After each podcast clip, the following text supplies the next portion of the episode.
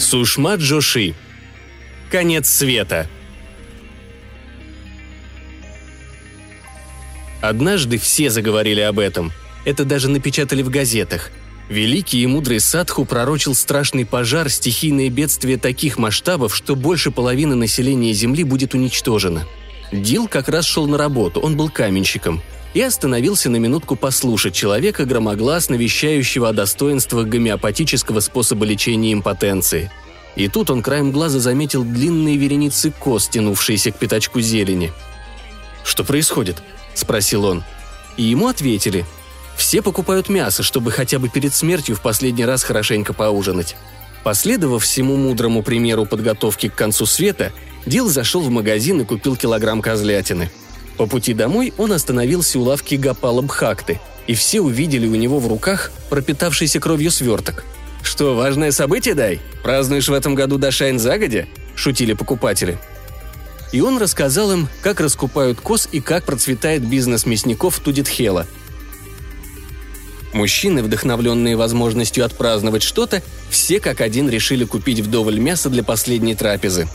Сануканча, владелец молочной лавки ниже по улице, заявил, что вся его семья в составе 116 человек планирует в этот день сидеть дома, чтобы быть вместе, когда на следующее утро поднимутся семь солнц и зажгут землю.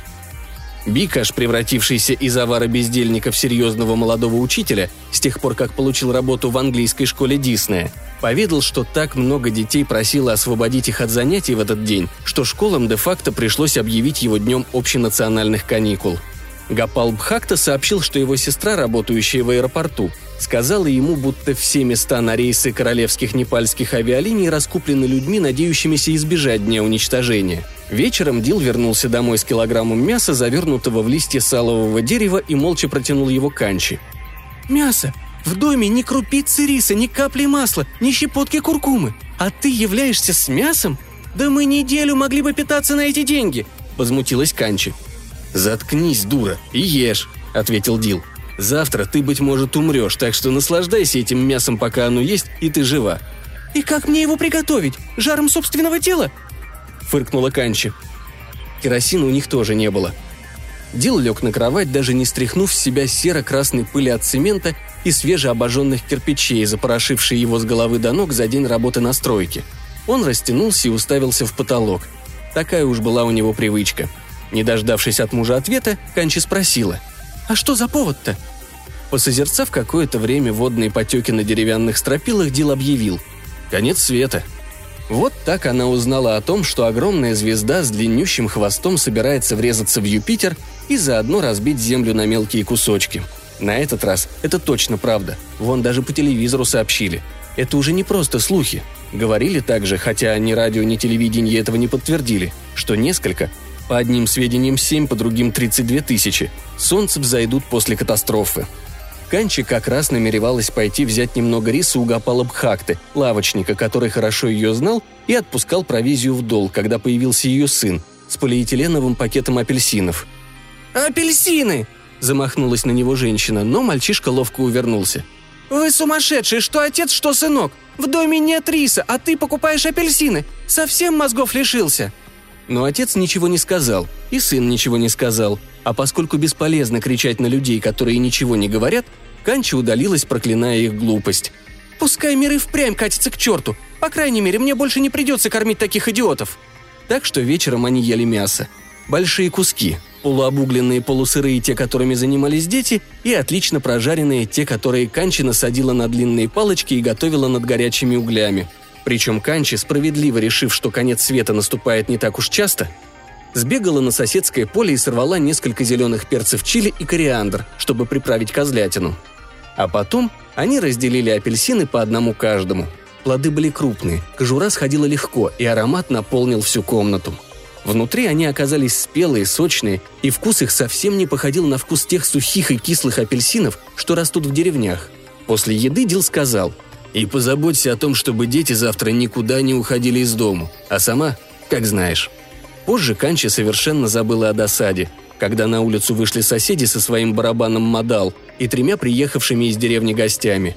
Они пели песни, такие знакомые и одновременно кажущиеся такими странными в наши дни. Песни о северисе и козьбе трав в лесу, песни о жизни, незнакомой детям, и такой же далекой, как истории, которые они слышат от жрецов, когда те читают им священные тексты из Пуран. Затем ее сын поднялся и стал танцевать. Все они веселились, а потом домовладелица высунула из-за двери голову и возмутилась. «Что тут за гвалт? Что происходит? Шум, как при конце света!» В знаменательный день Канча оделась очень тщательно. Поверх обычного хлопкового сари она повязала пушистую светло-голубую кашемировую шаль, которую Дженнифер привезла из Америки. Дженнифер, испытывавшая давнее мрачное и бесконечное глубокое отвращение к Непалу, служила в каком-то департаменте развития, где убеждала женщин делать прививки и хранить деньги в банках. Она частенько говорила Канче, что непальцы не способны понять, что для них лучше – она бы гордилась, увидев, что Канчи воспользовалась голубой шалью в столь важный день. Канчи работала на Дженнифер, когда та бывала в городе. Она готовила ей рис и овощи без всяких специй и резала гигантские огненно-красные перцы, которые Дженнифер любила есть сырыми, стоя перед телевизором в своих ярких обтягивающих нарядах и исполняя свои странные танцы. «Джейн Фонда! Джейн Фонда!» – вопила она Канчи, скача этаким безумным зеленеющим кузнечиком вверх-вниз и жуя огромные перцы – она не была слишком щедра на подарки, но каждую зиму вручала Канче какую-нибудь одежду. «Зачем тебе шаль в такую жарищу?» – спросила Митху, старая кухарка Шармасов, в чей дом Канчи ходила каждое утро стирать, пополняя тем самым свой нестабильный доход. «А ты разве не слыхала?» – ответила Канчи. «Все только об этом и говорят. Сегодня конец света. Великий Садху предсказал. Муж не рядом со мной, дети не рядом, так, по крайней мере, со мной моя шаль». «Какая чушь!» Фыркнула Митху, религиозная женщина. Она скептически относилась к людям и событиям, о которых не слышала. «Нет, ну а вдруг конец света все-таки наступит?» – настаивала Канчи. На это Митху твердо отрезала. «Не наступит. Давай съедим рис сейчас, Диди», – встревоженно предложила Канчи, когда небо потемнело, суля мелкий дождик. По подсчетам, конец света должен был наступить ровно в одиннадцать, и Канчи намеревалась встретить его на сытый желудок. «А то потом совсем кишки сведет. Это для твоего тела или для твоей души?» – язвительно поинтересовалась Митху, накладывая рис на тарелку канчи. Язычок у нее всегда был ядовитый. «Что душа, она улетит, как мелкая пташка. Улетит, проголодавшись, и добудет себе пищу в чужих домах. Пустой живот – вот что меня убивает. А твоя шаль согреет тебя на небесах или в аду?» Митху посыпала рис щепоткой пряной томатной приправы. «Шаль мне ни к чему, ни в раю, ни в аду. Она на тот случай, если я выживу, а все остальные нет, и на земле не останется никого, кроме меня. Вот тогда-то у меня хотя бы найдется шаль, которая согреет меня». Митху, хотя она никогда бы не признала этого, высоко оценила замечательную предусмотрительность и здравый смысл подруги. «Хм...» Только и хмыкнула она, кинув взгляд на солнце, вполне ясное с виду, размышляя при этом, не стоит ли тоже сбегать за шалью, просто на всякий случай. Но решила, что гордость превыше всего. Раскат грома прокатился по чистому голубому небу, и Канчи в панике вскочила – «Ну я идиотка, нервы ни к черту!» – выругала она себя. «Ешь, Канчи!» Митху постучала черпаком о горшок, раздосадованная собственным испугом. Утром я видела Шанту Баджа, несущуюся в свою контору. Она сказала, что явится на рабочее место, даже если никто больше не придет в офис, и, коли суждено, умрет в своем кресле.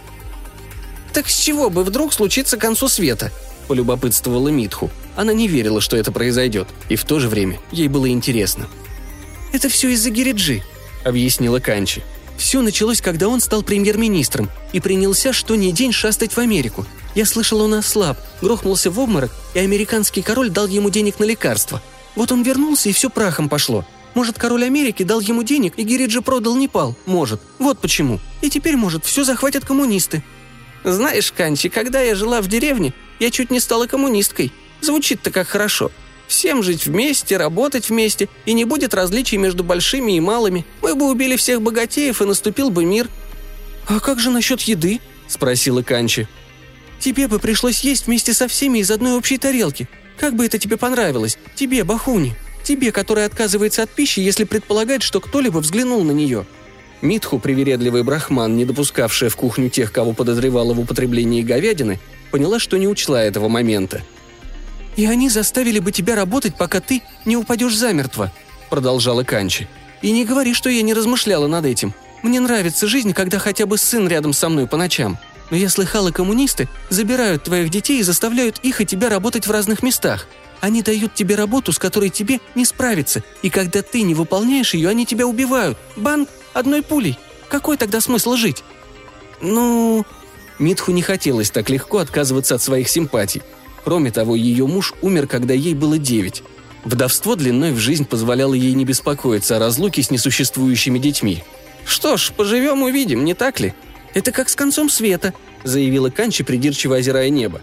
«Я слышала великого садху, предсказавшего гибель мира. Схватили и бросили в темницу Хануман Тхока. Он кричал, что пускай его повесят, если конца света не будет. Потом кто-то посоветовал ему провести шантихом, и пламя поднялось так высоко, что Садху обжегся, и его отвезли в больницу. Кто скажет, что может случиться?» 11.00. Мир сковывает напряженное молчание. Мир застывает в ожидании. И тут страшная какофония разбивает предполуденную тишину. Надрывно мучат коровы, заунывно воют псы, и люди на рыночной площади кричат в один голос. Но плоское серо-стальное небо по-прежнему висит над головами. Солнце светит ярко. Общий вздох облегчения проносится над долиной Катманду, когда конец света подходит наконец к концу –